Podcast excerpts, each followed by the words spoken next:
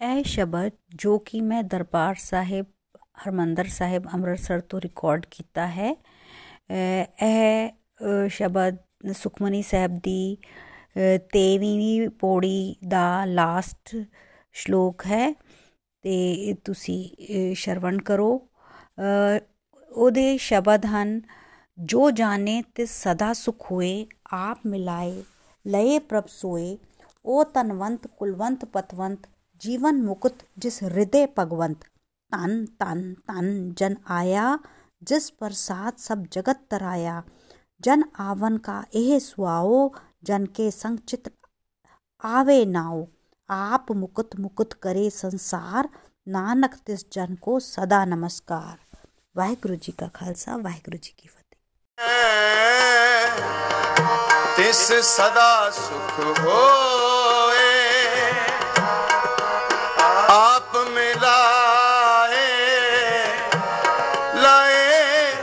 ਸੋਏ।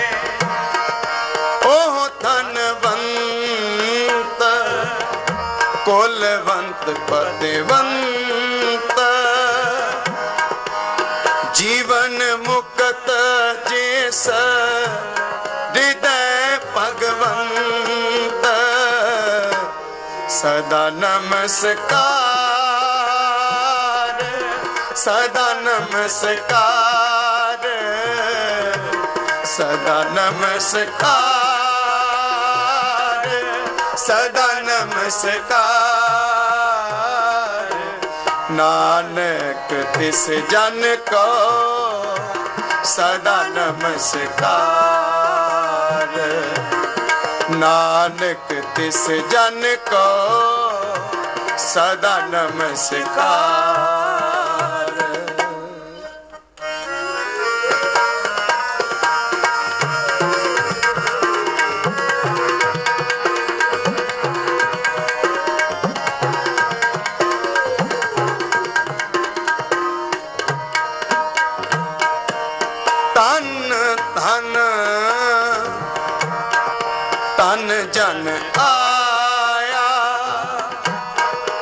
ਜਿਸ ਪ੍ਰਸਾਦ ਸਭ ਜਗਤ ਤਰਾਇਆ।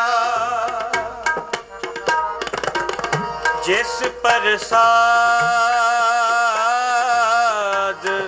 ਸਭ ਜਗਤ ਤਰਾਇਆ। ਜਿਸ ਪ੍ਰਸਾਦ ਜਗਤ ਤਰਾਇਆ। ਤਨ ਤਨ ਤਨ ਜਨ ਆਇਆ।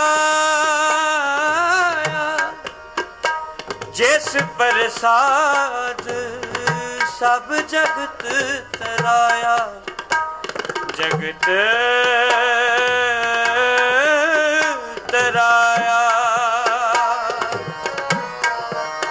ਤਨ ਧਨ।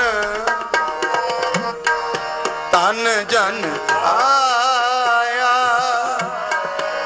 ਜਿਸ ਪ੍ਰਸਾਦ ਸਭ ਜਗਤ ਤਰਾਇਆ। ਸਦਾ ਨਮਸਕਾਰ ਸਦਾ ਨਮਸਕਾਰ ਸਦਾ ਨਮਸਕਾਰ। ਸਦਾ ਨਮਸਕਾਰ।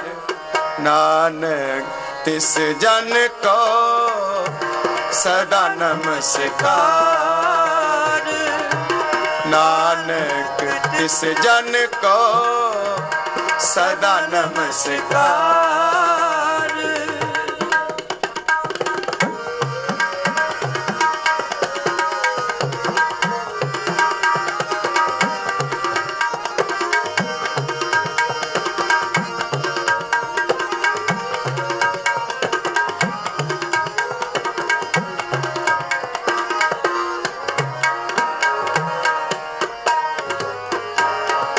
ਜਨ ਆਵਨ ਕਾ।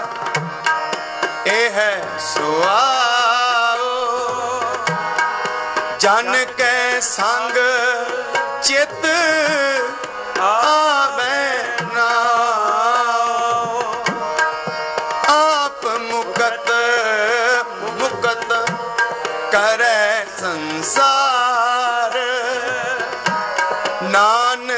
ਤਿਸ ਜਨ ਕੋ ਸਦਾ ਨਮਸਕਾਰ।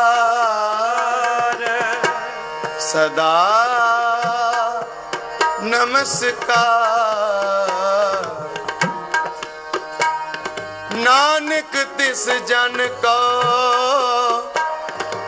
ਸਦਾ ਨਮਸਕਾਰ। ਮੁਕਤ, ਆਪ ਮੁਕਤ। ਮੁਕਤ ਕਰੈ ਸੰਸਾਰ। ਨਾਨਕ, ਤਿਸ ਜਨ ਕੋ।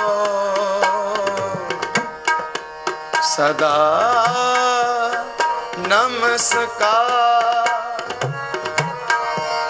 ਆਪ ਮੁਕਤ ਮੁਕਤ ਕਰੈ ਸੰਸਾਰ। ਨਾਨਕ ਤਿਸ ਜਨ ਕੋ ਸਦਾ ਨਮਸਕਾਰ।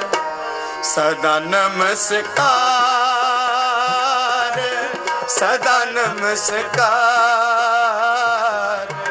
ਸਦਾ ਨਮਸਕਾਰ ਨਮਸਕਾਰ। ਸਦਾ ਨਮਸਕਾਰ। ਸਦਾ ਨਮਸਕਾਰ। ਨਾਨਕ ਤਿਸ ਜਨ ਕੋ ਸਦਾ ਨਮਸਕਾਰ। ਨਾਨਕ ਤਿਸ ਜਨ ਕੋ ਸਦਾ ਨਮਸਕਾਰ। ਸਦਾ ਨਮਸਕਾਰ ਸਦਾ ਨਮਸਕਾਰ। ਸਦਾ ਨਮਸਕਾਰ ਕਾਰ। ਸਦਾ ਨਮਸਕਾਰ ਸਦਾ ਨਮਸਕਾਰ। ਨਾਨਕ ਤਿਸ ਜਨ ਕੋ ਸਦਾ ਨਮਸਕਾਰ। ਨਾਨਕ ਤਿਸ ਜਨ ਕੋ ਸਦਾ ਨਮਸਕਾਰ।